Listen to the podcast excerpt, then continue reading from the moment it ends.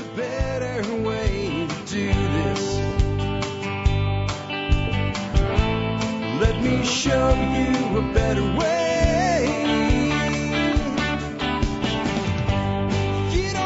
Hi, folks. This is Jack Spirko with another edition of the Survival Podcast. As always, one man's view of the changing world, the changing times, and the things that we can all do to live a better life if times get tough or even if they don't. Today is 517 2013 and it's Friday, Friday, Friday. That's right. Friday when we take your calls to 866 65 Think. You pick up your phone, you mash those numbers. 866 65 Think. I say mash those numbers, but uh, we don't really mash a lot of numbers anywhere. Most people use a cell phone and it's a touchpad, you know, you don't mash anything. On that note though, if you are using a cell phone, please look at your, your signal strength and have a couple bars before you do that. And don't call me on the back of your tractor or driving down the road with your window open. And uh, I got a special message to one listener today. Lock your phone, dude. Um, somebody pocket dialed the think line like four times in a row. And uh, I was able to hear your entire conversation because I'm a really nice guy and not a nosy person. I didn't listen to it, but yeah, there was one number like again, again, again, and I figured it was just somebody that kept messing up their call. And when I listened, I realized it was somebody driving down the road, having a personal conversation, uh, who had pocket dialed. I, I'm assuming the think line. So that's just a little thing to be aware of there. Anyway, if you call in, what I'd like you to do is make your point or ask your question immediately. Like, don't give me any details. Just make your point or ask your question. Then give me all the details that you can fit into about two and a half minutes. This is about how much time you'll have left after you do that.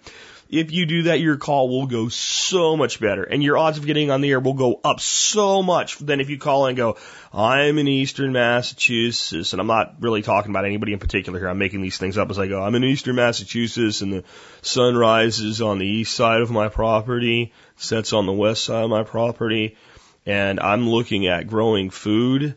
And my particular situation is where I'm, and you know, I'm going, dude, there's no question here. Delete. I'm sorry. Uh, as much work as I have to do every day, I can't listen to that question. That question should begin with, I'm looking at growing berries and nuts in the eastern Massachusetts area. My property's like, you know, whatever. I'm just trying to help you guys. Anyway, before we get to your calls though, let's go ahead and take care of our sponsors. Sponsor of the day number one today is Backwoods Home Magazine. I can't tell you how, how great it is for me to be working with Backwoods Home right now. I mean, it's just awesome.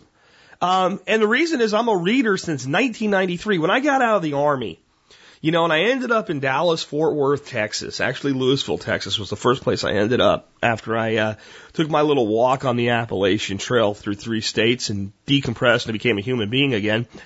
Um, and I came down here to see a friend, and I realized I was going to stay here, and I was surrounded by city.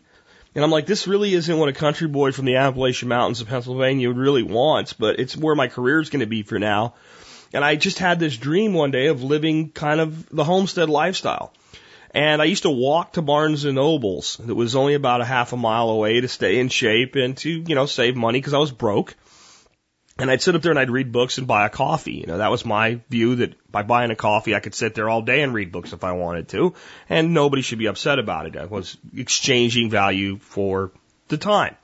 Uh, and buying a two and a half, three dollar cup of coffee made that seem okay to me, especially in the broke state I was in. But the one thing that I always read was Backwoods Home Magazine whenever a new copy was on the shelf. And uh, then, you know, I kind of got some level of moderate success in my life. Had a job anyway with a steady paycheck. One of the first things I did was become a subscriber, and I've been a subscriber and reader ever since. And now I get to work with people like Jackie Clay and Dave Duffy and, and, and John Silveira and Massad Ayoob. And it's just awesome. And I love having them as a sponsor. And I think you should be a reader and a subscriber too, because they're one of the best publications I've ever found for self-sufficiency, self-reliance, and done from a libertarian view instead of a hippie yippie view. Check them out today. Backwoods Home Magazine uh, online at backwoodshome.com, and you can get a special discount if you subscribe through the MSB. Next up today is knifekits.com. Um, I think owning different knives, cool knives, unique knives is awesome. In fact, I have something really cool coming for you guys about that very, very soon, where you can help a small business person get up off the ground and become full time as a knife maker. And it's going to be one of the most awesome things you've ever seen.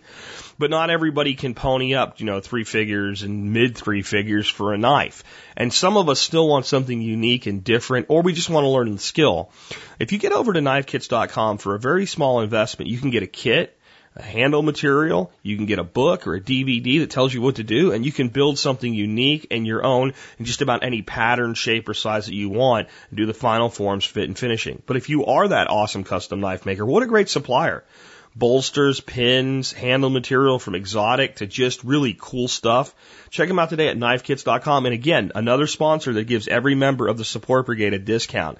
Check your members area and your benefits part of the MSB for anything you buy from any of our sponsors before you join. Occasionally I'll get an email from somebody saying, so and so's not in the MSB. Do they give a discount? The answer is no. If they're not in the MSB, they don't give a discount. All the discounts are in the benefits area of the MSB.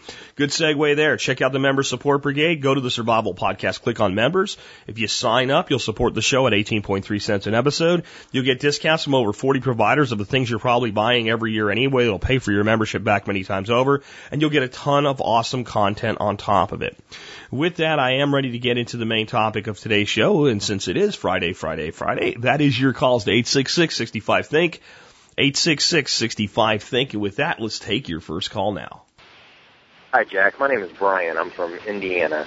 I was wondering about water storage. I have access to a lot of used five gallon buckets that used to have paint in them. And I was looking for a good way to store water, a, a cheap way to store my water we live in the country and we're on well water, and I was wondering if I could store water, just regular well water, in one of those buckets, and then if I needed it in the future, if I could run that through my Berkey water filter, and if that would be safe enough to drink. If you could answer that, that'd be that'd be great. Thanks, Jack. Um, I'm gonna say this is a perfect example of when you get into the situation of just because you could do something doesn't mean you should do something.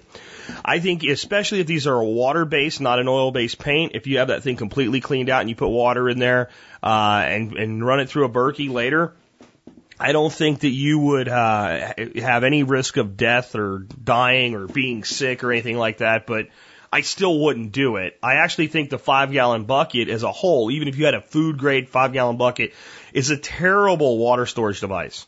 It, it, it doesn't make sense as a water storage device. It's, it's big enough to be heavy, but small enough to not be in a, a really great quantity. It has a lot of purposes. There's a, I think, uh, uh, Greg Yost, who wrote the uh, theme song for the show you hear every day, wrote a song about the five gallon bucket and how there's almost nothing a five gallon bucket can't do. And I'm not saying it can't hold water, but boy, that's not really, and pouring water out of a five gallon bucket, and then you're going to add the fact that this thing held paint. If it held an oil based paint, I wouldn't even do it. Um, the buckets used for that are not a food grade bucket, and they never were meant to be a food grade bucket. So they have the ability, or a, let's say a weakness, in that they can take things into the plastic that gets released slowly over time uh, again, through the Berkey, I would drink water out of a creek through a Berkey. I would drink it out of a mud puddle probably through a Berkey. So it's not that if it was the only choice I had, I wouldn't do it. It's just planning ahead, I probably wouldn't. Cheap, low cost way to store water. I'm going to give you the best water storage device known to man that's cheap and small and lightweight enough that it's portable. It can be bartered with. You can move it around. It won't break. It's tough as nails. The two liter soda bottle. And if you don't drink two liter soda bottles, I bet you know somebody who does, who doesn't give a damn about them and will give them to you for free. The other item and the one we're using right now is the, the big, I think they're uh, half gallon actually, they're not full gallon, or maybe they're, no, they're gallon, uh, that come from Arizona iced tea. My father-in-law is addicted to diet Arizona iced tea, and I don't think anybody should be drinking diet tea with the freaking saccharin crap shit in it. I think it's bad for you, but he's 84. He's going to do what he wants, whatever. And that's how you're going to have to look at this. A lot of the stuff that comes in these bottles, you probably don't want, but some somebody else is doing it, so might, might as well get the bottle. And those are a real heavy plastic. We clean them out, and they have a nice handle on them, and they don't roll around the way a two liter soda bottle does. So I've actually become uh, to a point where I actually like them better. They store better. They because they're flat on the sides. You can store a ton of them in a small space. And uh, you know you throw a board on top of them, you can stack them. Those that are about to come to the workshop we're doing next week, um, you'll see that's what we're storing almost all our, our you know our readily accessible small amounts of water in. So I would go with one of those two approaches. I don't care how many five gallon buckets you have available to you that have held paint. I would not put food or drink in that bucket. I think there's probably a lot of things you can do with those but I wouldn't use it for food or drink. I'm not saying you can't. I'm not saying you'll die. I'm not saying it'll kill you. I'm just saying it's far from ideal, and there's better low cost, no cost solutions out there. Um, I would advise you though to think seriously if you're in a rural area on a well about that being a first step and going beyond that. We just had a 1500 gallon black water tank that's designed to be food grade available uh, from Tractor Supply for 800 bucks delivered to the front of our house. And you think, man, that's a big tank. It's a big tank, but empty. I flipped it over by myself and rolled it back to where I wanted it, no problem. It could have been twice, it could have been a 2,500 gallon tank. The only reason I didn't get the 2,500 gallon tank is it's much taller and I wanted it to be a little bit inconspicuous and I figure I'll add another 1,500 gallon tank down the road. Uh, setting up rain catch with first flush diversion and a large tank like that may be a great idea. If you have a place where you can gravity feed, setting it up so your well pumps into that tank and then the tank pumps back to your house or a, a bank of tanks like that would allow your well to keep those tanks always capped off. Then you're drinking the same water you are anyway and the only difference is you have this pressure tank feed reserve. That might be something to look at and consider if your landscape profile allows for it. Mine doesn't really. I can't get a lot of pressure here without building basically a tower. And that's exactly what we're going to do, by the way. We're going to take and build us a great big tower built out of really strong four by fours dig down the, the foot we have to to hit that slab of uh, of uh, what do you call it, a limestone down there, and that thing will never move. And we'll throw like a, a 300 gallon tank up on that platform. You have to, if you do this, you have to think about what size tank you put up there and what you what you build. I want to just give you some rough numbers here. A a 300 gallon tank at water being about 8.3 pounds per gallon will be 2,490 pounds. Let's call that 2,500 pounds. That's one and a quarter tons. Now that 300 gallon tank, you could pick that thing up when it's empty and, and, you know, if you had a rope around it or something, you could probably throw it over your shoulder and carry it and it'll give you the illusion that, that really it's not that big a deal, but that's a lot. We thought about doing the pressure with a 550 gallon tank and we just weren't comfortable with uh, how much we'd really have to consider the weight. But at that point, you're going up to about 4,500 pounds, a little bit more. That's that's a lot of weight to hold with a wooden platform.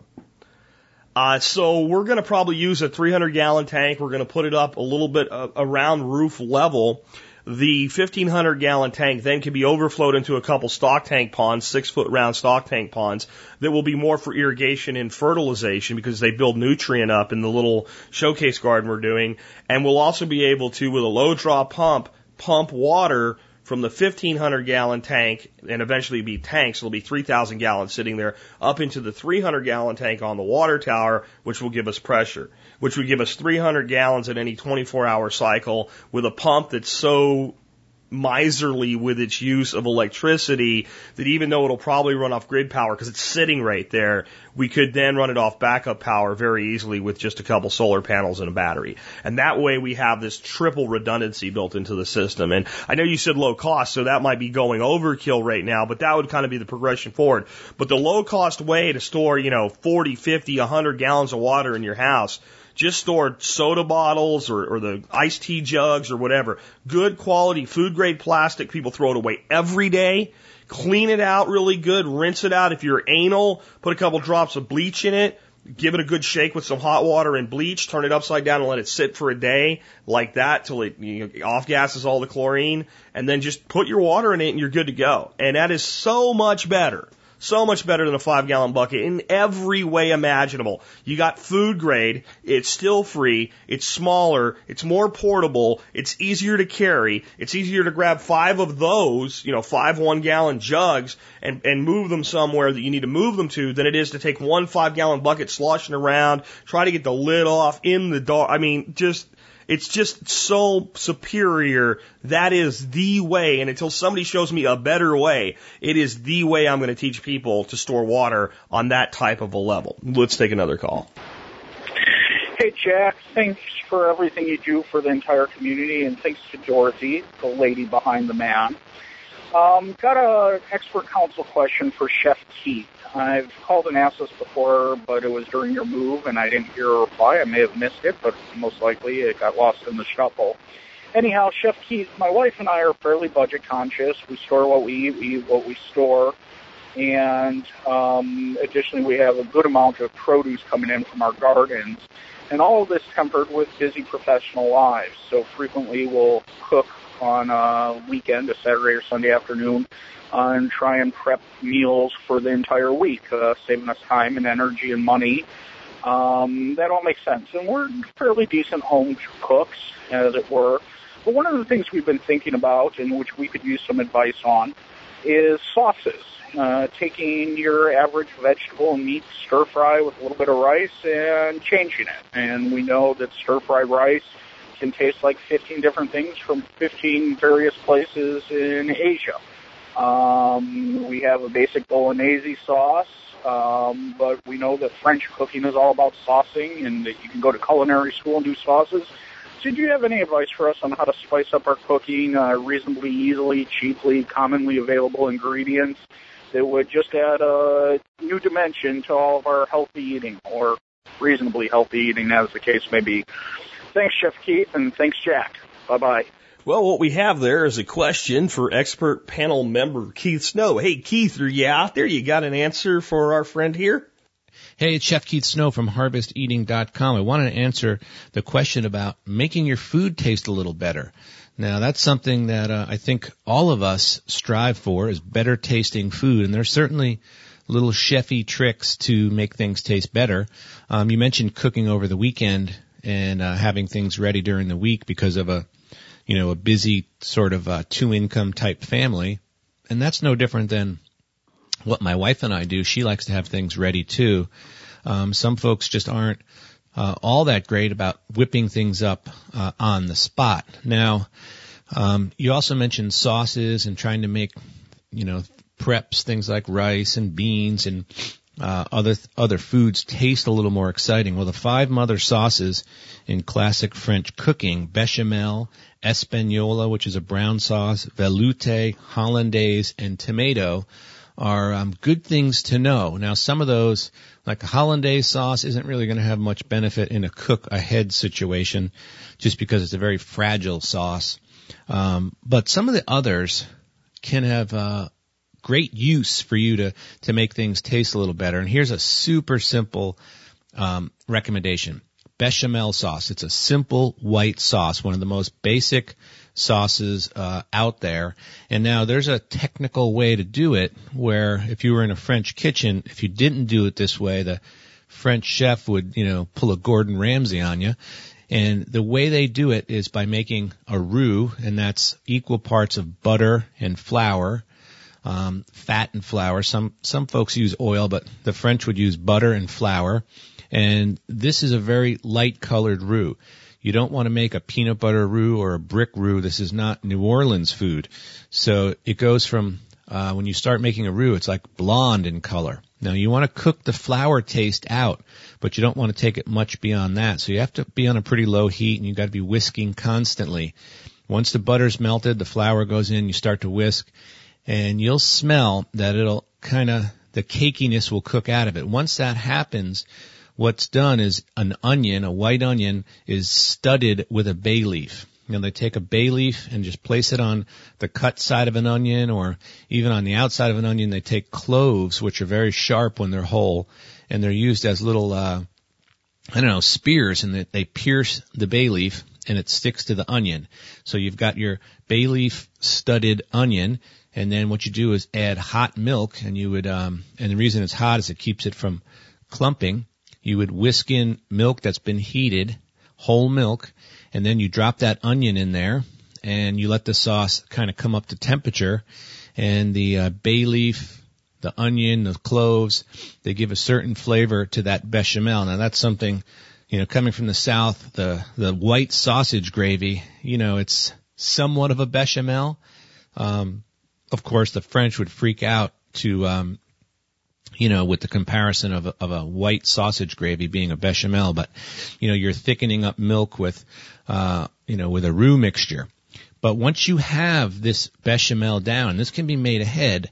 Um, then you've got a sauce that can be made into a compound sauce. Now, all these five mother sauces, there's many, many, many variations called compound sauces that derive from the original mother sauce. Now, again, some of this is not going to be applicable to, you know, cooking um, sort of prepish type foods ahead of time, but some of it will. So, sticking with this bechamel theme, if you have a bechamel, you can do interesting things like make a lasagna.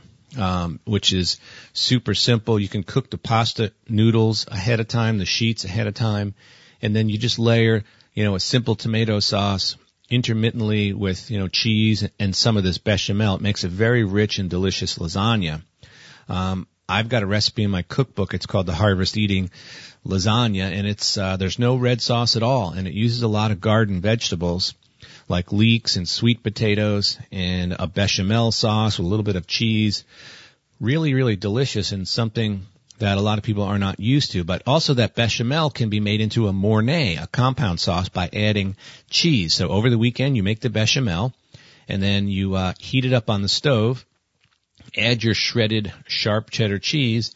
Now you've got a base to take pre-cooked noodles and make a terrific mac and cheese. You also can, uh, you mentioned being a gardener, you have a lot of vegetables. There is no better way to jazz up what would be, you know, somewhat boring vegetables then with a little, um, Mornay sauce and a few breadcrumbs, you pop it under the broiler. So let's just say you had Brussels sprouts. You could take those Brussels sprouts, um, take the ends off, cut them in half if if they're really big, steam them for five or six minutes, put them in a baking dish, layer, and don't you don't want to drown them in bechamel, but a little bit of bechamel kind of dripped over the top, or Mornay sauce in this case with the cheese in there and then a little sprinkling of panko breadcrumbs, or if you've saved some of your own bread and you let it go stale and then you grind it up in a food processor, sprinkle that over the top, maybe a little bit of chopped parsley, and we're going to talk about herbs in a second. You pop that under the broiler for a minute, and all of a sudden you've got something really interesting, and this can be done with carrots, it can be done with broccoli, all different cauliflower. Lots of your sort of cruciferous vegetables are great with uh, a little gratiné on top. So there's your bechamel sauce doing a few different things for you.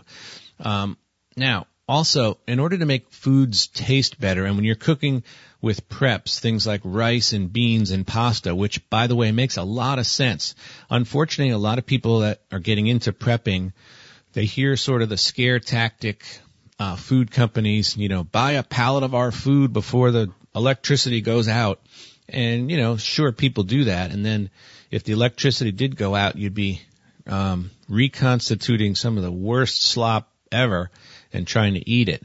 Um, but if you spend some of that money and go out and buy rice, beans, and pasta and properly store them, now you've got a lot of options culinarily to finish them. Now, I'm not saying uh, it's going to be easy to boil water if the electricity goes out, but uh, assuming the world stays together enough to cook, it does, in my opinion, it makes more sense to buy some of these things, you know, at a club store or even at a supermarket or a wholesale buying club than from, you know, some of the bigs. Anyway, if you, for instance, take, um, I don't know, black beans. You take black beans. They're a lot of people have those in storage. You cook a big pot of brothy black beans. You know, you put a bay leaf in there, some onion. Let them cook up. You really don't want to season them though, because you're going to season them later. Now you have something that can be made into delicious meals during the week. And you can use things like herbs and citrus juice, um, other little infusions which is like olive oil infused with garlic and different herbs. I use a lot of infusions in my cooking. But if you've got a pot of black beans that you've cooked over the weekend, now during the week, let's just, I mean, quickly, you could wake up more, one morning and have uh, huevos rancheros, eggs, right? Eggs sort of ranch style with black beans and tortillas, some melted cheese over it. Um, there's protein not only in the eggs, but also in the beans. There's fiber. It's delicious. That's a meal. You can take um, some rice, make some coconut rice. You've got rice in storage. Instead of having just bland water cooked rice, take out some coconut milk, which lasts a long time, by the way. Um, don't buy the light stuff, buy the full fat. Um, replace half of the water that you would cook the rice with um, with this coconut milk. Throw in uh, a little bit of cilantro and a knob of butter, salt and pepper. All of a sudden, you've got a delicious coconut rice. You spoon a big ladle of those brothy beans that you've now seasoned. What about a canned chipotle pepper, right? Those last almost forever. Take out a chipotle pepper out of a can, chop it up, throw it into your bean pot. You mentioned being a gardener. You've got culinary herbs, get some cilantro or some beautiful fresh oregano goes amazing in Mexican food.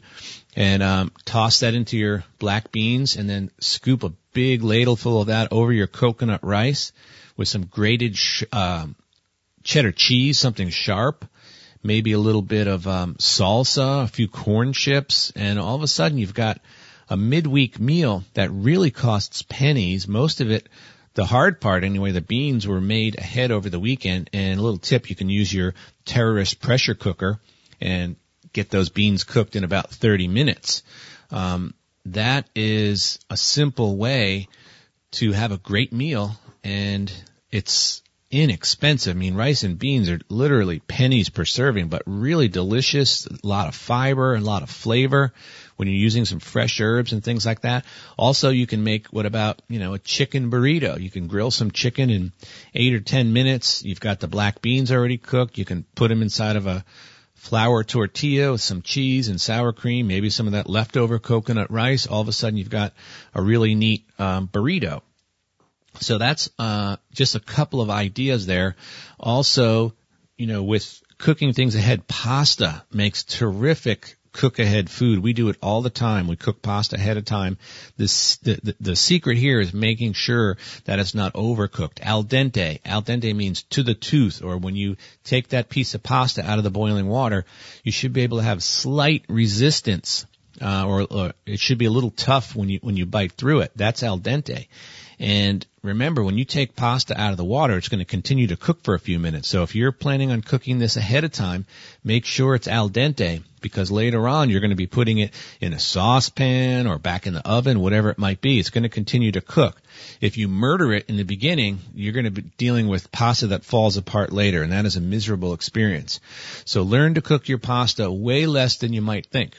And you do that by t- tasting it during the cooking, getting it into the sink and putting copious amounts of cold water over it and mixing it around until there's no steam coming out of it and it's cool. Then you pop it in a, a zip bag with a little bit of olive oil, mix it around. You can freeze it like that and you can keep it in the refrigerator.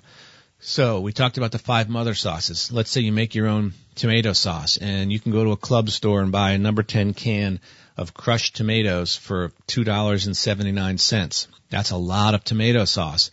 So then you use that infusion method. You take some good olive oil, fresh rosemary from your garden, garlic, onions, put them in a pot of olive oil on super low heat and just let them kind of get to know each other for 25 minutes. And you can cook easily for 25 minutes if you've got the heat low enough without the onions or the garlic showing any color.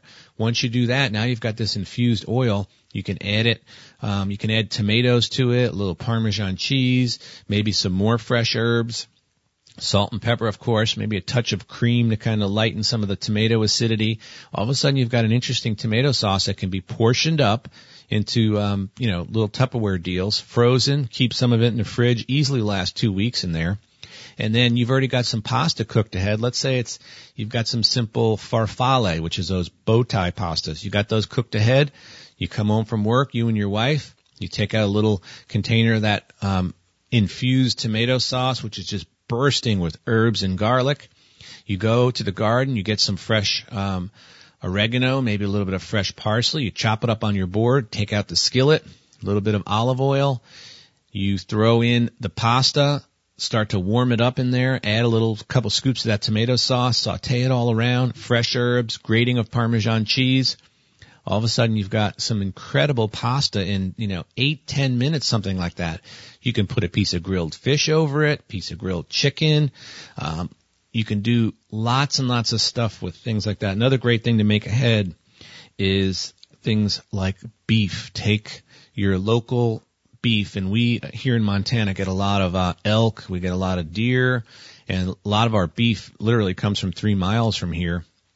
We like to take it and cook it ahead of time, and usually add the flavors of onions and garlic to the beef. And again, don't cook it to death. You know, cook it for a few minutes, take some of the pinkness out of it, and then portion it up or put it in a big pot for later. You can make things like bolognese sauce, like you talked about. Now you you have some of the tomato sauce that I just mentioned. Bolognese sauce. You can make um, shepherd's pie with it. You can do lot burritos. You can do lots of stuff with meat that's been cooked ahead. Same thing with sausage. Make sausage. I just made um, 14 pounds of toasted fennel sausage. Beautiful stuff. Totally natural, no fillers, no MSG, no cure, just meat and spices. Tastes amazing.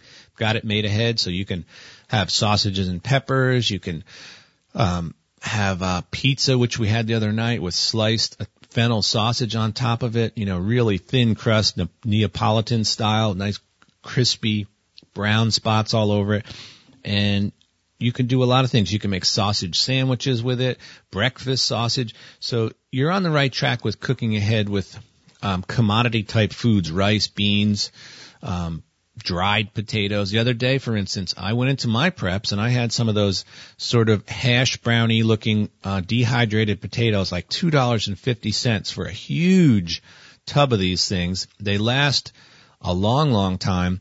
And I took those things, rehydrated them, and I had some tough food critics, people from Germany, my mother-in-law, who she said, you're using, de- I thought you were a chef. She really got all over me. I said, just wait until you taste it. Rehydrated those potato flakes, put them in a casserole, and then infused some cream and milk with garlic and rosemary took that mixture and um, ladled it on top of the potatoes, added a little bit of shredded cheese, and baked it for about 40 minutes. Man, was that good? I mean, it was. You could spoon it out. It was it was moist and kind of like not pudding like, but it was it was just really luscious and deli- and everyone loved it and it was so good. There was leftovers the next morning. My father-in-law and I had fried eggs with some of that potato casserole and toast. So there are a lot of things that you can do to uh, increase your flavor in your preps. I know I'm going a little long here. I get excited about this food stuff, but um, remember fresh herbs, things like citrus juice and citrus zest, very important. Most people squeeze the juice, they toss out the zest. You should zest your fruits and get that citrus off of there. Lemon, lime, orange can be incredible on top of different foods. Just do a little research. If anybody has any questions, you can contact me, Keith at harvesteating.com. Happy to help. Uh, love when people are cooking from their preps. I do it all the time with beans. Uh, one last one, white beans. I cook a big pot of white beans and then I make a white bean soup out of it. I'll make crushed white beans with olive oil and herbs and put it over toast. Bruschetta, as the Italians say. Delicious little snack can be made up in no time. Um, marinated white beans, olive oil, herbs, a little bit of red wine vinegar goes great next to a piece of grilled chicken. So there's plenty of things that you can do. But uh, anybody wants any help, just uh, check me out. Make sure you guys check out the podcast. And thanks to all you TSPers for tuning into the Harvest Eating podcast. It is on iTunes. I really appreciate it. And uh, I wanted to offer you guys uh, a little special with Memorial Day coming. Um, Jack talks about the Harvest Eating spices. Um, they are 20% off until next Tuesday. Now you guys get 15% off in the MSB, but just use the coupon code MEMORIAL. If you use that code, you'll get 20% off spices. This is going to end on Tuesday because there'll be a pretty good run on them. But uh, I appreciate all of your support very much. And Jack, same for you. Thank you so much. And uh, I hope everybody has a terrific weekend. Take care. Awesome stuff from Chef Keith as usual. Let's go ahead and take another call. Hi, Jack. Luke in Tucson, Arizona. I got a quick question about African sumac trees uh, most specifically uh, whether or not they would be good to be ground up as mulch or to chop and drop the root shoots or whenever I'm doing any pruning. I was talking to a guy today at a local nursery, and he said that they are um, they contain some kind of poison, which is not going to be good for those uses. I plan on chopping down these three if that's the case, and if that is the case, what could I possibly do, you know, with the tree that I've cut down? Uh, I imagine it was something that's probably not suitable for burning either. What can I do? Thanks a lot for any suggestions. Appreciate it. Love the show. Bye. You know, there used to be a time in the history of our country where a guy at the hardware store was the guy that you talked to about a problem with hardware, and the, a guy at a nursery was a place that you you got really great information uh, about trees and horticulture and and things like that. Um, and those days are, uh, by and large, gone. I don't mean no disrespect, because there are some stellar people in retail. Uh, I've met a few of them, uh, even at places like Lowe's. I've met a few that are just stellar. But the overall uh, sliding scale average, the bell curve average of the knowledge of people in these establishments that work at the retail level now is about a D minus overall. The person you talk to is probably confused on multiple matters. They first of all probably think you're talking about sumac like we have here in the United States, our native sumacs like staghorn sumac and, and what have you. And number two, his confusion is he thinks those are poisonous. Okay, so both of those are incorrect. African sumac is a tree from Africa and it's a, a highly used ornamental tree that's become a little bit invasive, but actually it has a lot of problems, but those problems are all its susceptibility to many diseases uh, that we have here in the United States, like Folsom wilt and some other things. So it's a tree that you really have to do a lot of maintenance with uh, in a lot of places. Other places, not so much if those things aren't there to keep it healthy and happy. And if it's in a place where it can really be healthy and happy, it has the ability to really kind of start reproducing and establishing itself natively. But it's not poisonous. Now, Here's the other thing that the guy you talked to is probably confused about. He's confusing something that would be poison in contact with human skin and allelopathic, which would be preventing other species from growing. Uh, neither of which African sumac is guilty of. It just doesn't have either of those properties. So you can chop, chop and drop and shred and use Af- African sumac the way you would just about any other hardwood species of trees with no worries or concerns. That said, if you said I'm going to use 100% mulch from African sumac for everything I do, I'd probably say if you cannot do that, please not do that. But I'd say that if you were going to use elm or maple or oak or what have you, the best mulch is going to be made up of multiple species. But if all you have is from one thing, go ahead and use it. Just if you if you can kind of mix it up a bit, if you can throw in some other prunings and stuff like that. If in your like if you're shredding this yourself, you're going to rent a shredder or whatever. You know, if you can pick up a few bags of leaves from your neighbors from various trees and include leaves that are shredded in there or something like that, it would just be a good idea from a diversity standpoint. So any pest or disease that may have accumulated that's species specific is mitigated. But I would tell you that no matter what species you were using for this, but just remember that a guy at a fill in the blank store is generally not an expert in what they're doing. Some of them are, and even some of them that are really knowledgeable may not really be as knowledgeable as you'd like them to be because they're conventionally knowledgeable. As soon as they start talking about using commercial fertilizers and things like that, it's not that they don't know what they're doing. It's just that they know something in a specific angle that's not the angle you're coming from. And you're better off to not take their advice on those components of things. But, you know, that person that really knows his stuff that says, you know what, apples just don't do well here, he may be right about that. And he may say, you know, our customers that, that when they're looking for a fruit tree turn more to plums, uh, and, and put in two for cross pollination to make sure that's taken care of, generally are a lot happier four or five years later than our customers that insist on buying apples from us. Uh, that's probably good advice, and that's the kind of advice you're looking for. When you get advice like, "Oh, don't do that; it's poisonous," you just just nod and walk away because it's bad advice. Let's take another call. Oh wait, just real quick to cover all the bases there. There is a poison sumac.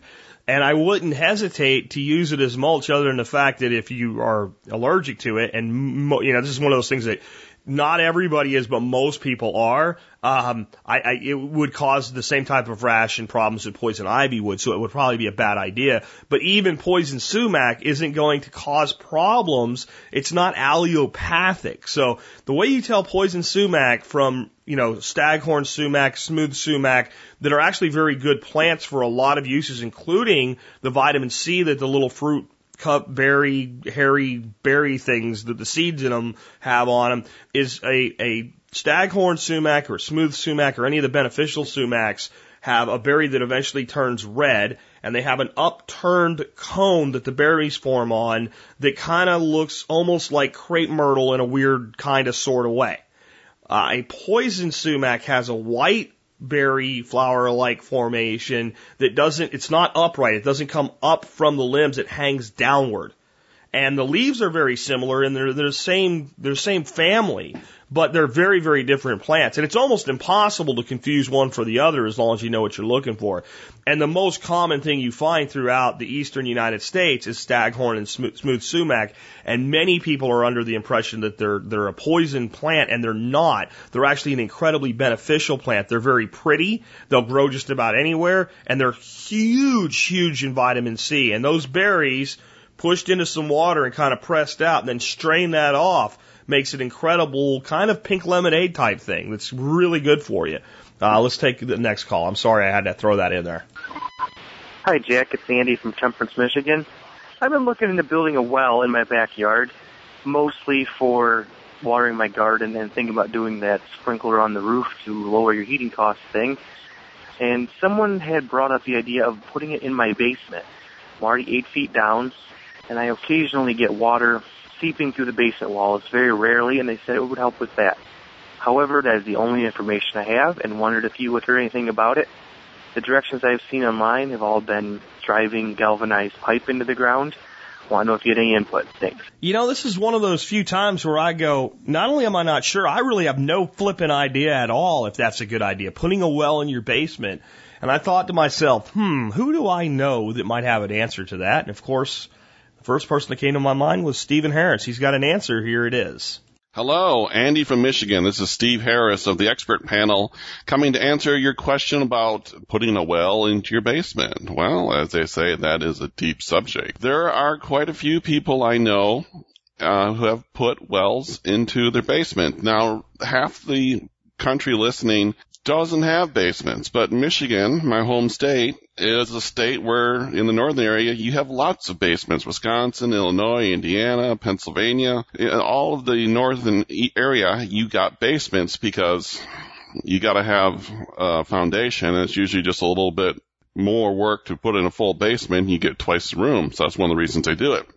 But wells and basements, generally, when people do it, they have a higher water table like you. So some water seeps into your basement when it gets really rainy. You probably have a high water table. So you got to find out first how far away your water is and your local city will help determine how, what the water table is below you. And generally you don't want to put in a well. You want to go down like 30 or 50 or 60 feet. You don't want to go down 100, 200, 300, 400 feet to get water. So it's going to be also a small diameter well, like one inch, two inch, or thereabouts. And you're going to have to bust a hole in the concrete in the floor and then you're going to have to use your standard well drilling practices to drill that that diameter well. And I recommend you put it right next to your utility sink. That'd be a good place to put it. And the other thing is, most of these wells they're not electric. Most people put hand pumps on them. Uh, that just makes everything simpler in terms of it's sealed at the top automatically. It's using a simple lever and lift mechanism to get the water up. It's always working. And you know some of these hand pumps pumps, a little bit of work gives you an awful lot of water. So it could give you more than enough water for you can use for bathing, more enough for cooking. It's going to be a clean source of water. So yeah, it, it's a pretty good idea. If you want to do that, uh, talk with some of the local well companies in your area, and any local well company will be able to tell you how deep the water is as well. Um, they might they go, well, I haven't heard of that, but you just you might find one that is open to it and says, yeah, we can do that, or we can tell you how to do that and put it into your basement. You'll also don't forget you're gonna have to patch the concrete uh, where you busted it out and drilled your little well, but that shouldn't be too much of a problem. As far as insurance and liability stuff goes, I don't know what that does. You have to check with your insurance agency, but generally what they don't know won't hurt you because it's not like this thing is going to flood and, and ruin your basement or anything like that. So, uh, I'd say pretty good idea. Do your research, talk to some well companies, talk to the city, make sure it's not against code. Well, I don't care about that. You probably don't either. And, uh, go for it. In the meantime, this is Steve Harris for the expert panel. If you want to hear all my past stuff, as you all know, it's at solar1234.com. If you missed me, I got a whole new show that I just did on my, on my own on first aid at firstaid1234.com. I miss you guys. I'm working on a great show for TSP. I'll talk to you later. Bye. Well, very well done by Steve as usual, and I, I think you guys are really going to be surprised when you find out what the uh, the next project he's working on to showcase on TSP for you guys is. Uh, but with that, let's go ahead and take another call. Hey, Jack, this is Andy on the New Hampshire Seacoast. I also go by Mondevu on the TSP forum. I wanted to know how you would craft a permaculture-based approach to the control of poison ivy. We just moved up to our new property here in, in southeastern New Hampshire, and most of it's pasture, but we've got a few pieces of woodland. And now that it's spring, all we have a lush, lush carpet of poison ivy that's come up, and all our woodland and some stuff coming up on our outbuildings. Uh, I'm not sure what it does, so I don't know what to replace it with, and I also don't have room for a goat in my life right now. So I was wondering if you had any thoughts on the matter. All right, I appreciate what you do. Keep up the great work. Take care. For those that remember, this is going to sound completely off topic for, at first, but for those that remember the 80s and Cheech and Chong, there was uh, one of their movies where Cheech did a song. Um, Mexican Americans go to night school and take Spanish and get a D or something like that was one of the lines in it. And when he got done with his song, Tommy Chong said, I wrote a song too, man. It's the same but different. Here's where it comes in. The answer, Everybody remember that movie, by the way? It was just a stupid, dumbass movie, but it was funny as hell. Um, especially when Cheech Chot Chong the one Spanish word he said that would be good for him to use, which was, I won't say it online, but I guess I should because I wouldn't not say the other word that goes with pendejo. And he was saying, hello, pendejos to all the people driving through the barrio. That was, that was pretty hysterical too. Anyway, um, it's the same but different. So, the, the thing about poison ivy is we somehow think it's different, and it is because it makes us itch and it makes us not happy, and we have a greater desire to get rid of it. But what's the same is the way to get rid of it's always the same. We remove as much of it as we can. We disadvantage it, and then we advantage something to take its place. So I think the caller was onto that by what the caller said um, about this whole situation uh, and say, I don't know what to put in its place. So that tells me we're already heading in the right direction. So there's two ways that we can really eliminate poison ivy really, really well. One is if the place that has like the bushy, brushy, shady habitat isn't a place that we really want to be a bushy, brushy, shady habitat. We actually are planning eventually to open that up and create some kind of a pasture environment anyway. Go ahead and open it up and cut it to the ground. And it'll, the sun, especially once you've cut it to the ground and it's trying to grow back in the heat of the sun of summer, it'll just give up and die. It's a shade loving plant. You don't generally walk out in the middle of the field and see a big clump of poison ivy. It likes the shade. It doesn't like the sun. If you open up the area in in the summer and you don't cut it back, it very well may survive that year, but when it dies back to the ground with the cold, it's probably not coming back the following year. So that's fine if that's what you want to do. If you don't want to open the area up though with enough sun to kind of change the habitat so that it'll go away, then we got to come up with a different approach. So the what we would want to do, and it depends on how big an area we're talking about. If this area is a few hundred square feet, well, then we can get very intensive with our management and getting rid of it. Um, if it's you know half an acre that's covered in the stuff, you're gonna end up having to learn to live with it to a degree um, you're not really going to get rid of all of it. it. You're just not. It's a, it's a native plant that has a place there. But what you can do is then eliminate it in places where you would come into contact with it regularly and you don't want to. So the first thing we want to do then is we want to cut it to the ground. And we want to cut it to the ground and as best we can. you can, and somebody's going to freak out now. You got to really listen to me because the last time I said this, people freaked out. You can use a flame torch and torch the roots in the ground to help suppress the regrowth. You would have to take all of the above ground portion of the plant away from the area. Never burn poison ivy because the the stuff that's in it will go up into the smoke and the vapors and spread and can be very, very toxic if, if breathed in and can actually cause people to break out with it downwind of you. Okay? So don't burn the ivy itself. Heat the ground up and, and, and you're scorching the roots in the ground. Okay, so that is completely removing the vine before you do that. And even be careful with that because there can be some off gassing there and there's probably some residual ivy around on the ground. It's probably not necessary, but it wouldn't hurt and I would do it in a controlled situation. Uh, and I would do it at a time when you're not going to burn the forest down by doing it. And I would probably still wear at least a basic respirator mask while I did it. And I would probably do it about three times over three days, briefly each day to try to suppress that regrowth and then even if you don't do it, this would be the next step. And in a place where you can do a lot of intensive management, where it's not that big an area, you're just trying to recover, go in and put down a layer of cardboard, a full thick layer of cardboard and, and get a hose out there and soak that cardboard wet. It's so important that that cardboard needs to be drenched and sticky to the ground. Okay. Then put down a thick layer of mulch. Then make little moon craters. If you if you guys remember the episode about Yacouba Sawadogo, the guy that stopped the desert in the Sahel region, it's almost like little mini Zais. So Zais are where we dig a hole, we fill it with organic matter, and then we plant into the hole, right? And then that rehydrates and rebuilds the whole land. So then you take you, you make little moon craters all in your mulch, okay? And then take a knife and cut a hole just where your moon crater is, a little hole, not as big as the moon crater. Moon crater is probably four inches in diameter. In the cardboard, you're going to cut maybe a one inch hole. You probably, if you soaked it, like I said, stick your fingers through there and just open it up a little bit. Fill that little hole with a little pocket of compost or good garden soil, and into that hole plant the replacements. Let me give you my three top replacements. Number one, and you can get two of them probably right in the same woods the, the, the poison ivy's grown. It's almost inevitable you'll find patch of these that you can dig up and root off and plant and don't have to spend any money on them.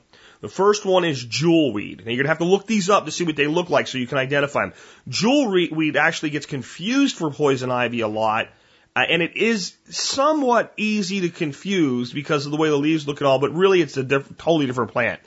You're going to plant that in there. That's a creeper viner that loves the same habitat. The biggest reason you're going to plant that is if you get poison ivy, you're going to go get some of your jewelweed, you're going to smash leaves up and you're going to rub it all over your poison ivy. It's probably the best thing in the world to help stop poison ivy from itching and it'll do better for you than calamine lotion. So not only have we replaced the invasive species we don't want with something to occupy the same space, we brought in a cure for the, the problems that that thing causes to us as human beings. The next one is called Virginia creeper. You're probably going to find this just about anywhere that you find poison ivy. Again, take cuttings, root them off, dig it up, and, and plant Virginia creeper and jewelweed in there. And then if you really want to put in like the X factor, something that'll just go ape shit in that environment. Because uh, now you've got the moisture held in by the mulch, you've got compost in there, you've got shade. go down to your local store and buy, you know, a, a flat of English ivy. You know, you, you get the six, not the expensive four inch pots. You get the little six packs of it. Buy a whole flat of it. It'll cost you 30 bucks. And plant the shit out of English ivy in there. And that English ivy will be up the trees and all over the place and all over the ground and crawling all over, jewelweed and, and Virginia creeper mixed in with it. That'll defeat your poison ivy. And again, if you're trying to get it completely eradicated from an acre wood lot that you have, it probably isn't going to happen. But you can take this slow approach to pushing it out of the areas that you're going to often access. Uh, that's the best I can do for you there. Um, I would say that one other way that you might be able to kill it, I talked about a method that I've seen done to kill ants in the past, uh, fire ants, where basically there's a large probe that gets stuck down in the ground, you pump steam into the ground. I bet you you could steam the crap out of those roots. You're not going to have any of the off-gassing problems of burning. And I bet you you'd scorch anything down there. But that would make it even more important to very, very quickly plant something in its place because yeah, you've sterilized, sanitized that couple hundred square feet or whatever it is by doing this a couple hundred times, you know, one every four square feet or something like that. But as soon as you stop, well, what's going to happen? Pioneers are coming in. And One thing to understand about uh, poison ivy, when it comes to the ground space in a shaded area, it's a pioneer. It's just doing its job. It's just, you know, some of us are not so happy when we touch it. I'm a person with very, I, I don't have a big problem with poison ivy. I, if I get poison ivy rash at all, it's always like if I have scratches from a briar where the skin's open, I'll get a little bit of bumps right around that, but I never get it like all over the place.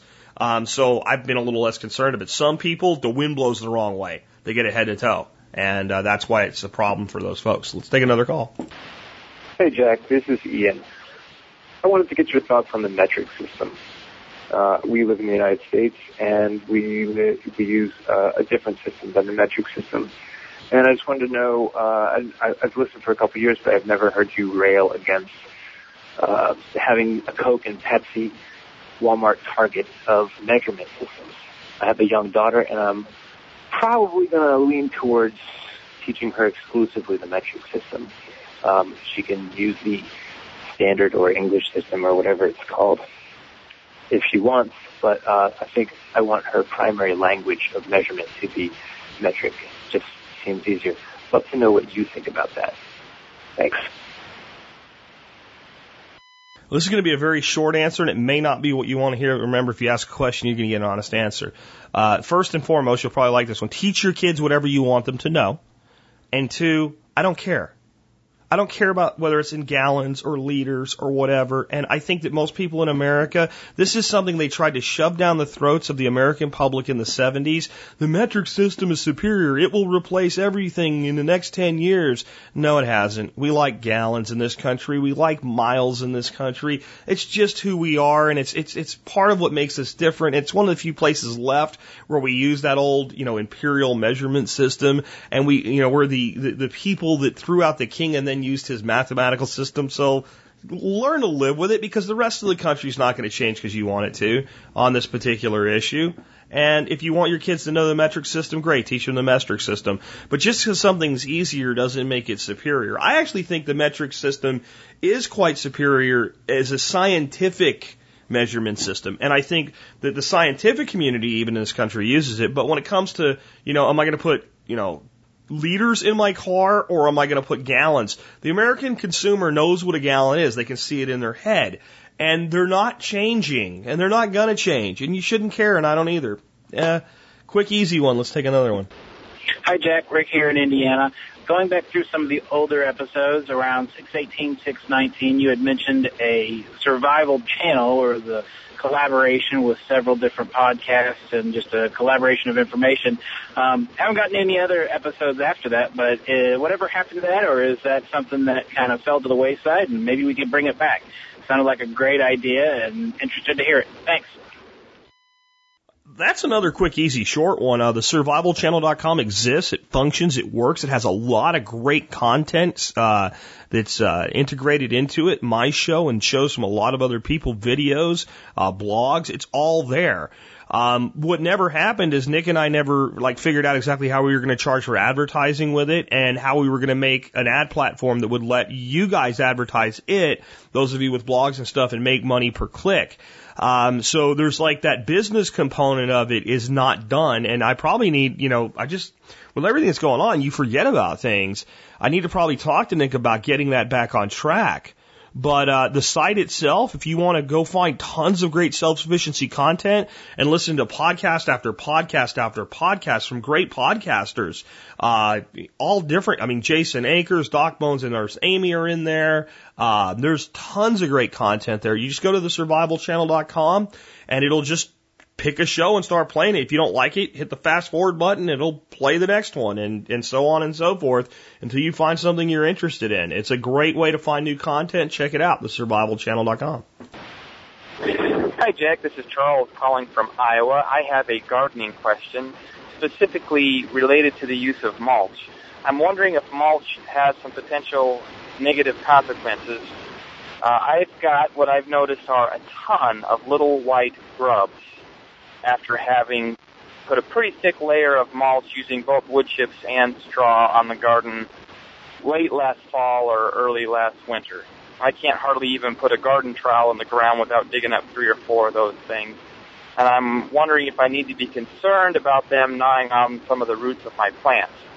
Perhaps it's not an issue because they have all that woody, fibrous material to eat on in the form of mulch, so maybe actually the mulch will be a diversion. I haven't noticed any trouble yet, but was just concerned when I started to plant and saw them.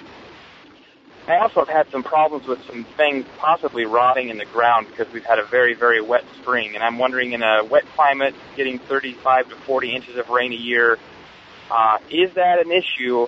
And do I need to be pulling the mulch back over my beds early in the spring to get those things dried out so I don't have that trouble? Thanks for your thoughts on that, Jack.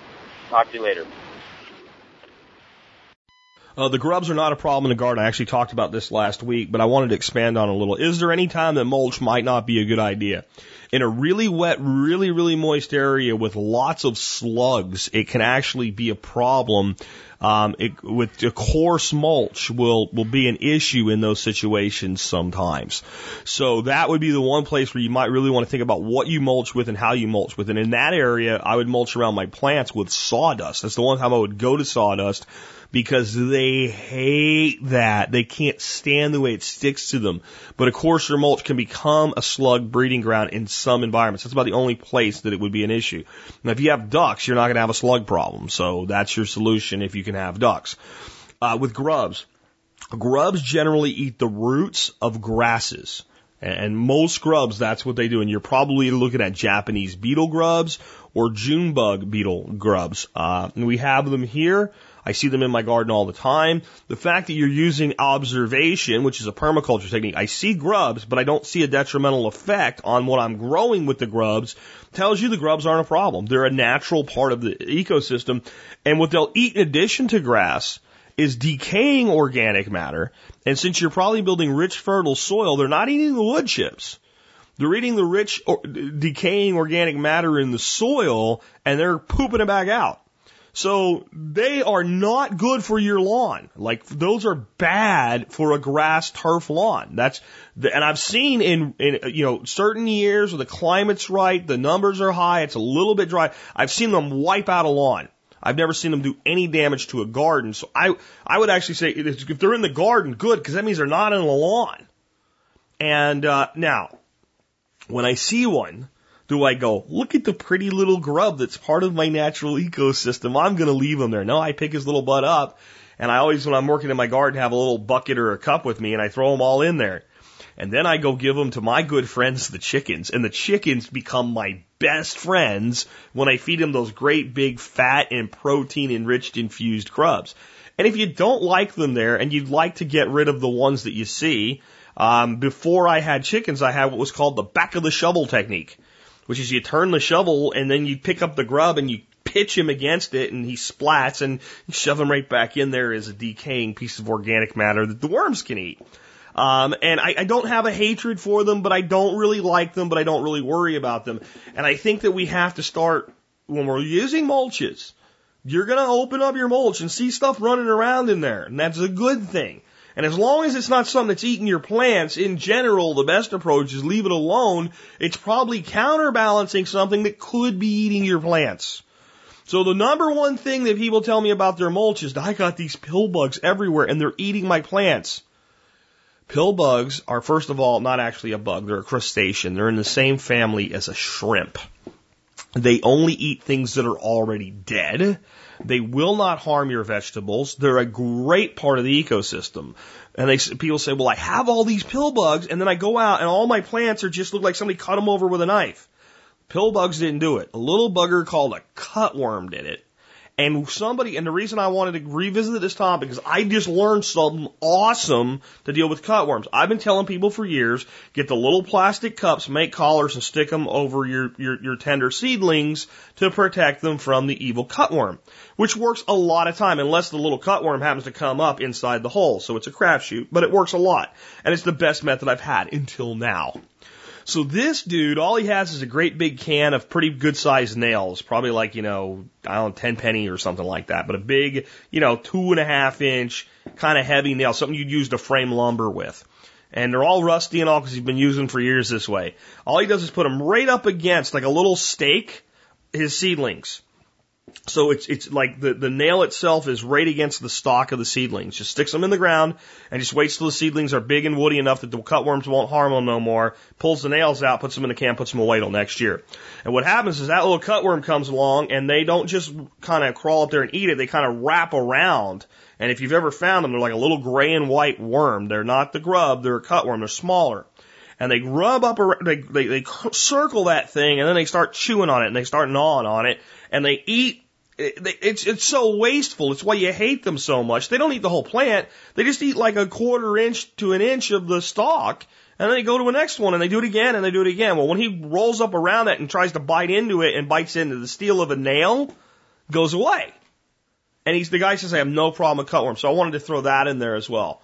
Mulch, folks, is your friend, and the little creatures that live in it are your friends as well and 90% or more of them are beneficials. And anything that decomposes or consumes dead and dying organic matter is something you want in there. They are, you know, we talk about worms all the time and how worm castings are so valuable. Pill bugs, they're decomposers, they're manuring, they're doing lots of work for you.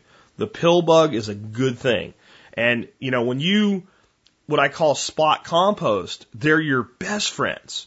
The worms and the pill bugs both. You take some, you get a potato you're going to cook and it's got some bad spots in it and you slice the bad spots off. And instead of throwing it in a compost pile, you just take it out to your garden and you lift up the mulch and you lay it down on the ground and put it over. Those little suckers are going to come on there. They're going to eat that. They're going to chew it. And instead of waiting for it to compost for, you know, 30 days to two months or longer, depending on how good you are composting, it's gone in a couple days and it's immediately converted into good quality organic matter.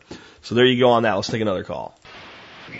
Hey, Jack. This is Jake, also known as Prepper Survivor on Zello. Uh, what do you think about our freedoms as it relates to the recent scandals that are breaking? Um, referencing the um, Benghazi uh, issue, then also the IRS targeting Tea Party groups, 912 groups, and also religious groups, Jewish group, uh, and then also the AP having their uh, information basically taking with, without due process, without a proper channel. Uh, I believe that there was a, a subpoena, but they didn't, did not present the subpoena. They took two months of all phone calls in and out. This is alarming, and I just want to know if you think this is a watershed event. Is this something that can you think will grow legs and create a backlash, or will it just be the first balloon that goes up that uh, actually allows the, the government to move forward with uh, more oppressive uh, issues or more oppressive strategies against those who believe in liberty. Anyway, just want to hear your comments about it and what you think about the timing of these events. Thanks. Well, as it relates to our freedoms, let me just put it to you this way. Our freedoms have been eroded and crapped on for, for decades now. And um, the, the illusion that we are as free as we think we are is something we should all let go of and start, because that's the only way we can start fighting to recover them. And I don't think it's that germane to what's going on here. I think that the real issue of what's going on here, the interesting thing is, and let me just say, I think this could be the fall of, of President Barack Obama. And as much as I don't like the ass clown, I don't say that with any glee in my voice because having a president taken down um, is is never good for a nation. It really isn't, but sometimes it is necessary. And what's kind of happened here is the Teflon has worn off. The stopper's been pulled out of the tub, and we're seeing all of the garbage come out of the bottom. And there's so much. Benghazi is something that should have it should have been a bigger deal when we first heard about it, and the lives of Americans were basically just allowed to be taken. And these men were begging for help, and our government knew and they did nothing. And everybody connected to it and responsible should be looking at the inside of a prison cell. And I don't know whether the president himself was aware or not, but if he was, he belongs there too. Okay? And that's just Benghazi. But let's talk about what happened here, what's really going on, because even the president's, you know, most loyal, ardent, you know, mainstream press has now turned on him and is digging into all this stuff. He screwed them over. 20 phone lines of the Associated Press were wiretapped and the AP has been the absolute watchdog for this president. They have turned their back on stories like Fast and Furious. They've even, to some level, discredited them. They did the same with Benghazi. There's nothing to see here. Move along. This is just a right wing attack. So that opened the gates of the press. So the press that have been his loyal companions are now like, you know, we're not cool with this. And, and to, to, I don't think people get that this actually might be the biggest story. In, in, in addition to some of the other things we're about to talk about, because there's a track record of this type of activity taking a president down. There is almost no difference. Let's just put it a different way. There's very little difference between the AP wiretapping and the way it was done and the Watergate scandal under President Richard Nixon. It's almost the same thing, including the White House's story as to why it was done. It was a matter of national security. They always say that. But this was wrong, this was dirty, this was backhanded, and as far as I'm concerned, this was illegal. And the thing about the AP is, you know, it's all good and well to turn your back on but now you did it to us. Now, wait a minute, now we're not so cool with it. But there is another side to the whole we'll look the other way thing with the IRS scandal. The IRS scandal, two IRS scandals. The one with the medical records and the information leaks in California, which now there's a class action lawsuit against the Internal Revenue Service being put together for $60,000 per individual in the class. You do the math on that, that's $1.5 trillion. Now, do I think that they'll successfully sell, sue the IRS for that much? I don't think so, but I think that there is legs to that story and there's a lot of violation of law and civil liberties in what was done there. And if they did it there, how do we know we're not going to find 20 other places? And that's the thing, the thread starting to unravel. The people that have been the watchdogs that have protected the ass clown are starting to go, we don't like this anymore. This hope and change shit, what really was a lie. All right? And they're starting to pull on the threads. And then on top of it, there can, you know, there's, there, it was only low level employees and we'll make sure they're fired. And we have people resigning and then the president says he fired them after they've resigned. Uh, and then this, this thing with, let me tell you about the conservative group thing and why this is, this is scaring the shit out of many liberal groups. If you let this happen now and you don't do something about it, what happens when the, the backlash hits and next thing you know, you have a very conservative, staunch conservative president, and the Senate swings to the Republicans, and the House stays in the hands of the Republicans, which by the next main general election cycle, I think is what we'll have. We'll have another monopoly, which I don't think is necessarily good. But what happens then if it's okay for the IRS to target specifically conservative groups and no, no one speaks up about it, and that group goes on a witch hunt the other way around? Because based on what we know from work that was done about things like Acorn, how much book cooking you think might be going on in the union infested liberal organizations that are out there? How much do you think could be found if a targeted probe was done? probably a lot. And probably way too much to clean up even between now and 2016. Because it's already on, it's, we don't want this. So the fact that this could get swung around, the fact that the press now feels like you betrayed us. You know, we had your back, dude. We liked you. And you betrayed us. Has made people who were unwilling to look at Benghazi or to look at Fast and Furious turn around and go, maybe we should look. And when they looked with a half of an open mind, they went, oh my God. This did happen the way all those crazy conservatives were saying. And some of those conservatives are crazy people, just like many of those liberal nut jobs are liberal nut jobs. It doesn't mean that someone's crazy is always lying. Sometimes they're telling you the truth. And even people that are ardent supporters of the president in alternative, sort of mainstream alternative media like Jon Stewart are turning on the president and saying, thanks a lot, dude. Thanks a lot for what you just did. You've just given all these crazy conspiracy theorists gas for their fire. You've legitimized half of the stuff we've said is not real. There was some rant by Stewart just like that. That's what's happened. The fake bullshit Teflon coating has worn off. And I think it only gets worse for the president from here. I think you have at best a true lame duck president now. I don't think this guy will be able to get anything done at all, which people will tell us how terrible that is, that we need the government working for solutions. I'll tell you what, the government's done enough. The government has done enough. Three years of the government doing nothing is probably a good thing. The problem is it won't be that the government does nothing. The Congress and the Senate will do things, even though we have, you know, they're calling the do nothing Congress. Um, you may very well see a Republican takeover of the Senate in the midterms. I'm predicting you're going to, and this will fuel it, and there's no way the Republicans lose the House. And in fact, there's no way they lose a commanding majority in the House. And before you celebrate, there'll be some things they can do that are good, and there'll be some things that they can do that are bad, and they may do the bad stuff first because the president might freaking agree with it and say, at least I can do this and blame them for it and say they forced my hand. So I'm not giving you any kind of real Nostradamus look into what's going to come out of this, other than I'm telling you, at best, the, the president was just neutered. And at worst for the president, he will be impeached and forced out of office.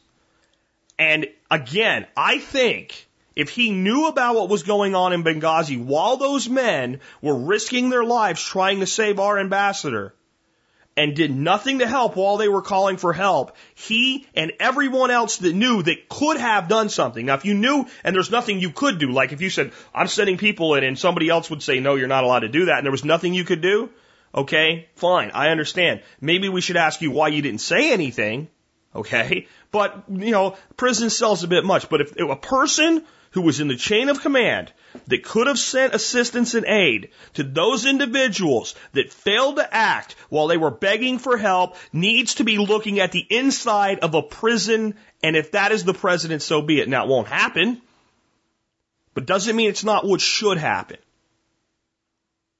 It absolutely should happen. Fast and Furious gave guns to Mexican drug runners that later killed Americans working in our law enforcement departments. If they, anybody that was part of that, that knowingly, complicitly had the authority to prevent it that didn't, should also be looking at the inside of a prison cell. Now, some of you are going to go, this is just Rush Limbaugh conservative speak. I don't care what letters after the president's name or the, the members of the Justice Department's name or the members of the Department of Defense's name in something like this. If this was George Bush and his ilk, I'd be calling for them to be on the inside of a prison cell. If it was Ronald Reagan and his, I would be, I don't think it would have happened, maybe. I don't know, the Nicaragua thing, the Sandinistas and all, so who knows? I don't care who is in charge. When this type of thing happens on your watch, you've sold out the American people, and I'll tell you this. It comes down in all these scandals to what did the president know and when did he know it? And if it's everything and early on, then the president of the United States is a traitor to the American people. Period. And if the answer is nothing and not until now, then the president of the United States is incompetent at controlling and managing his staff. So I either have incompetence or criminality. I know I've upset some people. I don't care.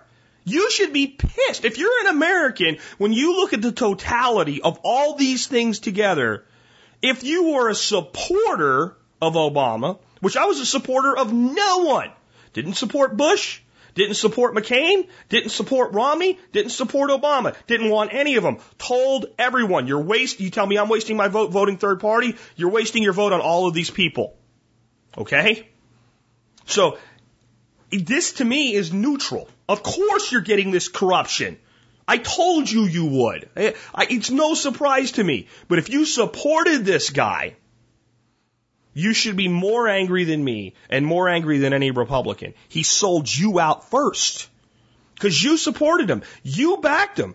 You put your name next to his and said, I'm endorsing this man. And he just screwed you over and over and over and over and over. And you were tricked. Because half of this stuff happened before the reelection to doing it again because you believed the press. Now, you know who gets it? The AP, the Associated Press. They get it. They're pissed exactly for why I just told you you should be pissed. They believed in this ass clown. They had his back. They protected him and he screwed them over. And now the gloves are off and they will tear him to shreds because all of the information that all of those people thought, you know, it's bad, but it would be so much worse if that they've been sitting on, it's just going to keep coming. It's going to keep coming. It's going to keep coming. It's going to keep coming. You get it? It's not going to stop. And, and, and the people that are delusional, that are so wrapped up in the belief that Obama really is about hope and change will never believe the facts. But when 60% of the country does, 60% of the voters does, it's over. The people that are last ditch holdouts can't stop the train that's been unleashed. And it's, I know that some of you are very happy about all that. And there is one place to be happy. The people of the country do deserve to know the truth and justice should be had. But it's a sad day for a nation when you know that a president is either about to be removed from office or completely dysfunctional for the rest of their term. It's not good for the country. It's a terrible thing. It's a terrible, terrible thing. And you know who gets the blame? Barack Obama, Hillary Clinton. No, the people of this country who have been electing people like this for decades now. We get the blame. We put these people there. And as long as we keep doing it and believe in bullshit about wasting our vote, all you're going to get is a different suit and a different marketing plan and the same corruption and scum running our country. That's what's going on. And that's how it relates to our freedom. We are shitting on our own freedoms. We are giving our own freedoms away and we are allowing these people to take it. Now, I can't fix that. That's why I come on the air every day and tell you how to build the freedom in your own individual life. But if you want to do it at the national level, it can't be flip the D to an R or the R to a D. It's got to be a complete changing of the guard at all levels. And all of these corrupt sons of bitches need to be sent packing out of our country. All of the traitors in our government need to go. That's the truth. Let's take another call.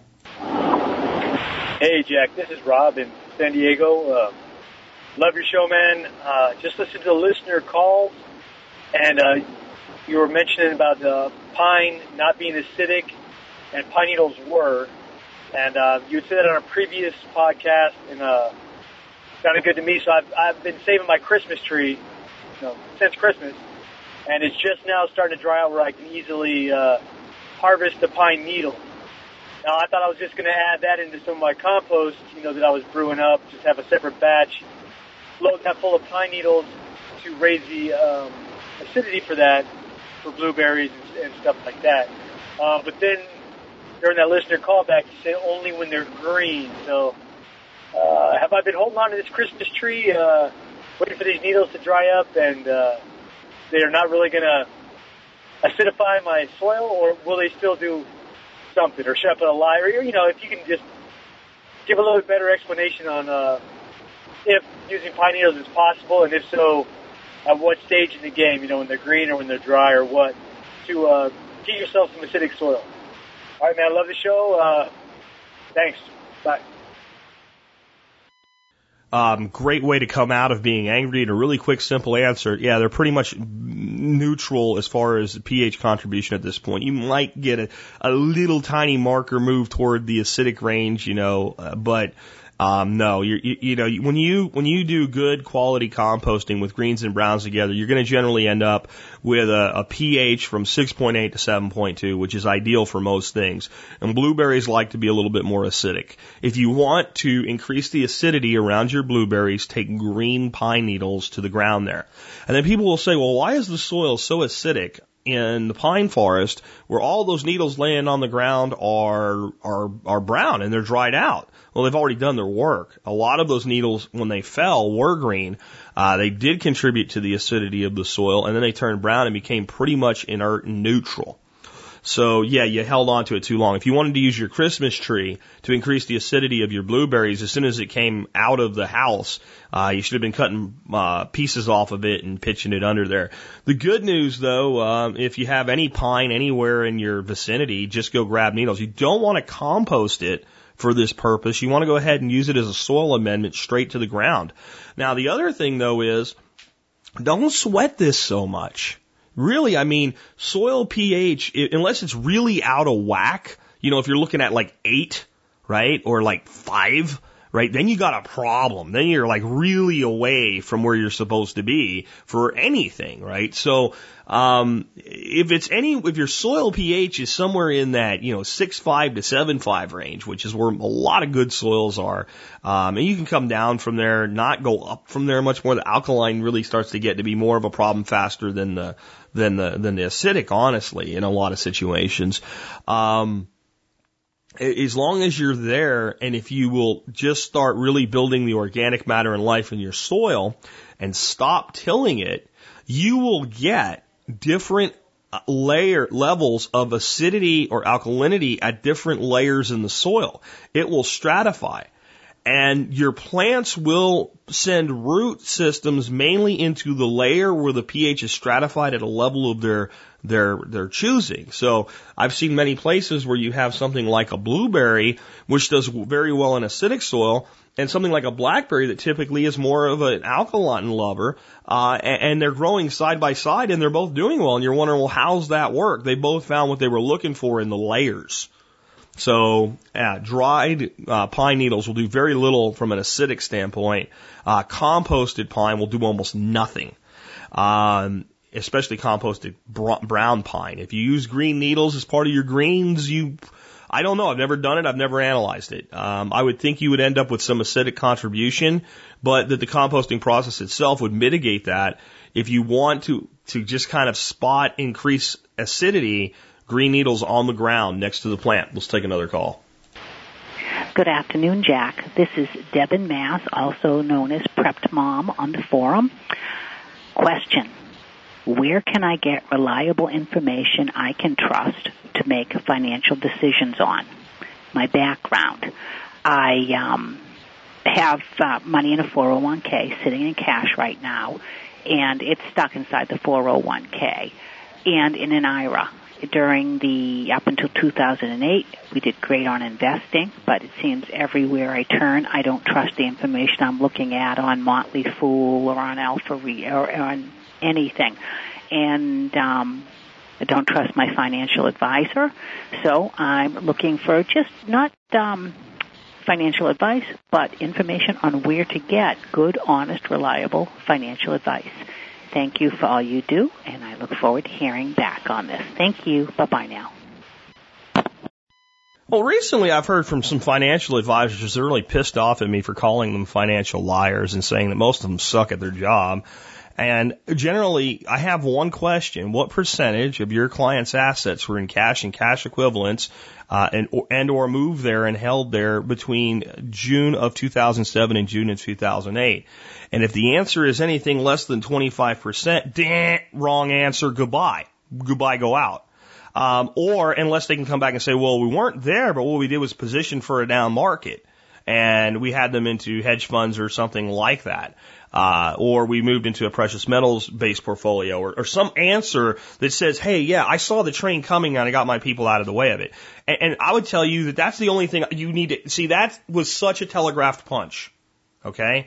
And if you get somebody that says, well, I haven't been in the business that long, eh, wrong answer. You're too new to be messing with my money. I'm an informed consumer. I'm sorry. I'm not using the peel and stick version of, of financial advice that your mother company just takes and pours all my shit into and sends back to you with a pie chart on it. So you haven't been around long enough to be managing my money if, if you've not been around that long. And then if it's, well, uh, uh, uh, uh well, no, wrong answer because you should have had an answer to that. And, and again, it's because the train wreck of 2008, 2009 was something that anybody that didn't see it has no business advising anybody what to do with their money.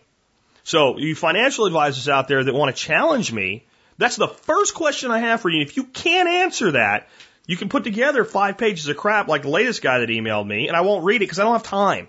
I don't have time to read that much information. You want to challenge me, then you show me where you did that. You show me where you protected people in a financial crisis that even a dumbass redneck like me was going, get out, get out, get out, get out. Where do you find good advice? Okay, the sources you're mentioning, like Seeking Alpha and Motley Fool and, and, uh, you know, all of these sources are actually the information's not the problem. It's the conclusions. The, the, the, this is what people don't get. Okay, so when you go and you read Motley Fool and they talk about an earnings report from a specific company and they talk about the projected future of that sector, um, that's that's usually pretty factual information, unless the company itself lied on its earnings report, which doesn't happen as much as you might think because it's pretty serious when they get caught in it. It's it's not that it never happens. We've seen it happen. There's been book cooking, Enron, you know, I mean, it, it's happened, but it's it, it, most financial statements put out are fairly accurate. Sector analysis is usually fairly accurate. Projected growth in a sector as long as another sector doesn't head it off, like we project housing to grow, but if, if the debt, you know, can't be acquired due to tightening of lending, then it doesn't matter that people want houses, right? So you have to look at the totality. So the reality is most of the decisions, if you really want them to be in your best interest, have to be made by you. And that most places that give information are giving accurate information it's the advice that you can't trust. And I'm going to tell you that no matter how good somebody is, you can't go to a website, you can't go to a, a news channel, you can't go to a TV station and get advice and apply it directly without some level of interpretation. That person isn't you. They don't know you. They don't know how much money you have. They don't know how much money you need to live on. They don't know how much you can afford to lose. They don't know any of these things. Enters the financial advisor who's supposed to take this information and the and the the the information from the market and put the two together and come up with a portfolio that's specific to you. I haven't seen many of them that are very good at it at it unless they're managing people with networks worth over two million dollars. And, and that's just a harsh reality. And at that break point, things change with what you're able to do in our system. And, and the people that know how to work that system want to be at that level. And generally they're very, very good at what they do. And they don't have to look for business or advertise for business because millionaires know other millionaires and they're highly recommended. And all I can tell you is that I have never received the insight or advice from any consumer level financial advisor that I've received by proxy through my partner Neil's financial advisor who advise, advises people with net worths in excess of $10 million. And the advice out of there and the, the, the, the, the concepts from that individual are so beyond anything that anybody that works for Ameriprise or uh, you know American Express or Edward Jones could ever bring to you. It, it, it's but the problem is it's not accessible. It's not accessible to you and I. And a lot of the advice was really great advice. And I went, yeah, if I had a couple million bucks, I could do that, but I can't. And I really can't completely replicate it on another level. So if you can find a good financial advisor then they're worth more than their weight in gold. But if you ask the question, how did you protect your clients before the train wreck of 2008, 2009, and they do not have a satisfactory answer, you should be done. Unless they make a very compelling case to you that would start with, boy, did we get our ass kicked by that. And I believed all of the material that my company and my training had taught me and the mainstream was telling me and I I held tight dollar cost averaging, risk assessment, telling my younger clients not to even worry because they were 40 years out from retirement and not to worry. And, and I, I, you know, and man, what a wake up call. And I've completely changed my philosophy of investing and I take a totally different approach now. And let me tell you about it.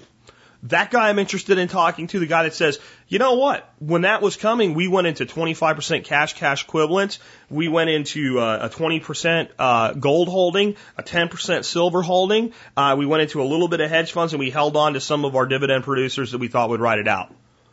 Really? Great. Come over to my house. Let's talk. Right? I mean, seriously, that's, that's the answer. But, and, and you know what I'm going to say? Redact client information and names, show me the portfolios and show me them changing. Show me a portfolio that was heavy in equities that you did that with and, and, and what you did on the other side of it and where you're at today. You and I can talk and form a lifelong relationship and I would have you as my advisor tomorrow. And if you're that person and licensed in the state of Texas and in the North Texas area, get in touch with me. Because the guy I have now pretty much is a pawn that I tell him what to do and he does it.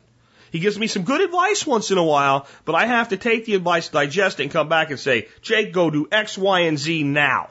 But, but no more buts. Go do it. Okay? So, let me give you some financial advice though. This is a good time to be in equities. They're, they're going up. And they're going to keep going up.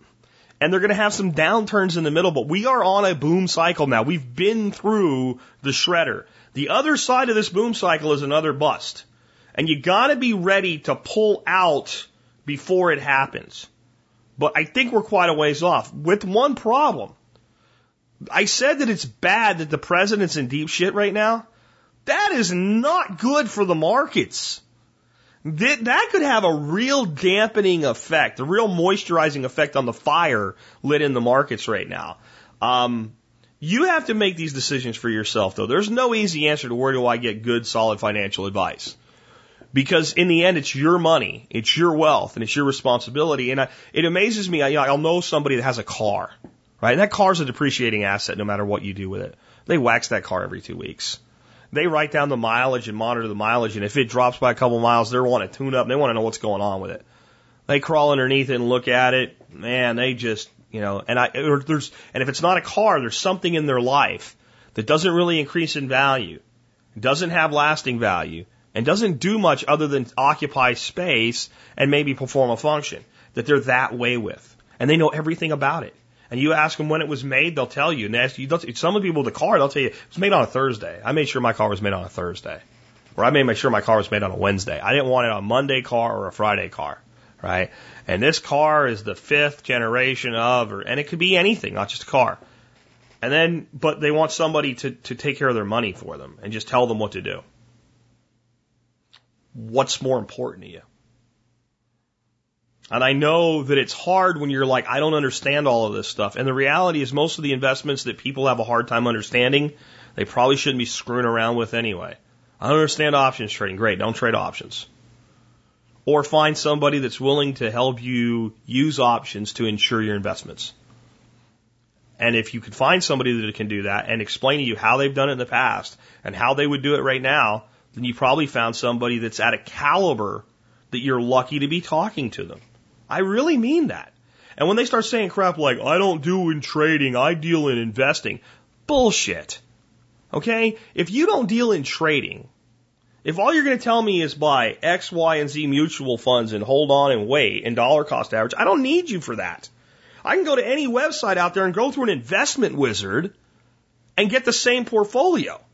And even the cute little pie chart you'll bring me with your recommendation presentation. You know, I really don't need you for that. If you can't tell me, I'm going to tell you to exit the market in these sectors when so when somebody brings me a recommendation, I, I think you should go into this fund. Great. What indicators are that we should exit this fund? And there should be more, see, this is more how to interview a financial advisor. And if it's, I just think it's a long-term investment, you don't need to worry about it. Eh, wrong answer. I don't even want to talk to you anymore. Because there's certain answers that should be, well, we've determined that you need a good solid 10% return on your investment uh, on an annualized basis to meet your retirement goals. So if this investment increases by 40% in value in a single year, we're good with that money for four years. And that would be a time to simply take that profit and then think really hard about being a little bit more conservative with that part of your investment portfolio for that period of time. Uh, because now we can afford to be a little bit more conservative. And while we're doing that, we can look for the opportunity to have another big gain.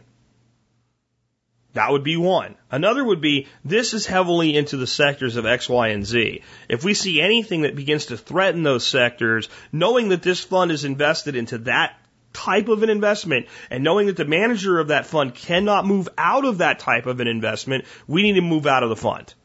Right? These are answers I would accept. Well, if we ever get into a situation where we think the entire economy is going to go off the rails, we need to take everything conservative, including this one. These are answers that I would accept from a financial advisor. It's just like a doctor saying, I think you need to go on medication X, Y, and Z. Great. When will I be coming off of those? And if the answer is never, we need to talk about it a lot more before we put that into our body.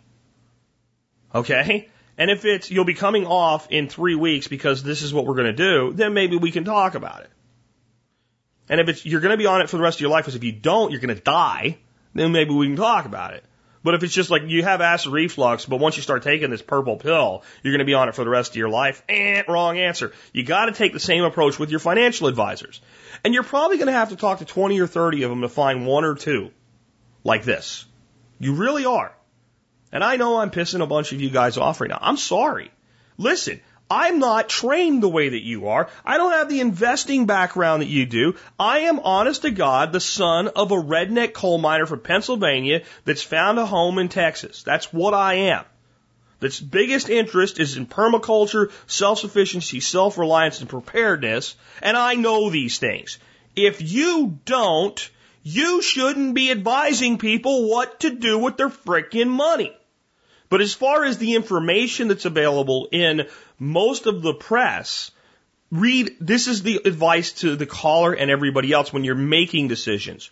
Read around the advice into the facts. What are the facts? Not the conclusions. Make a list of all the facts that you can collect about the economy, about a sector of the economy, about a type of investment. Just the facts, ma'am. Okay? Like, was it Agent Friday used to say? Just the facts, ma'am. Just the facts, right? Just the facts, not the opinion and the conjecture. And you'll start to form a picture of what's going on. It's how I have a fairly successful track record of telling you what's coming. I'm telling you that we're in for an economic boom based on energy because the facts are we're pumping more gas and oil than any time in history. While we're coming off of coal in many areas due to restrictions, it's incentivizing the production of cheap gas.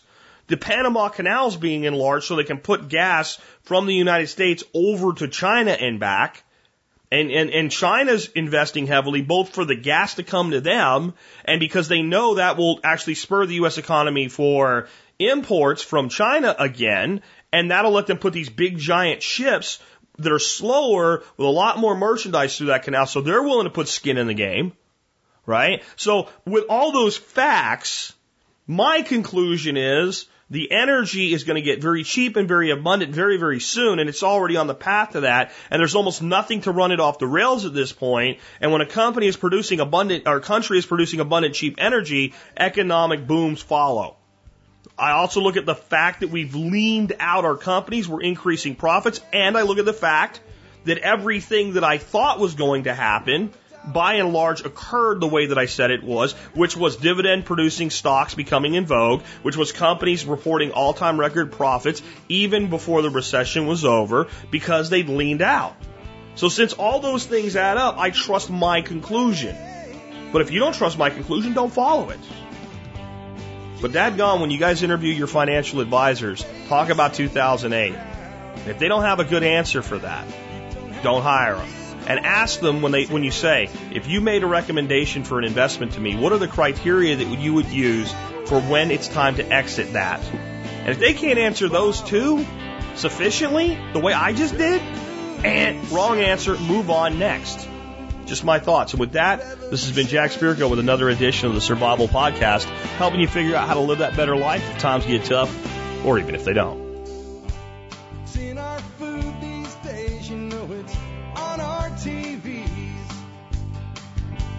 Sometimes we forget we are what we eat. I don't know the answer. It's like there's nothing I can do. It's the price we pay, I guess, when we follow all the rules. There's a better way to do this. Let me show you a better way.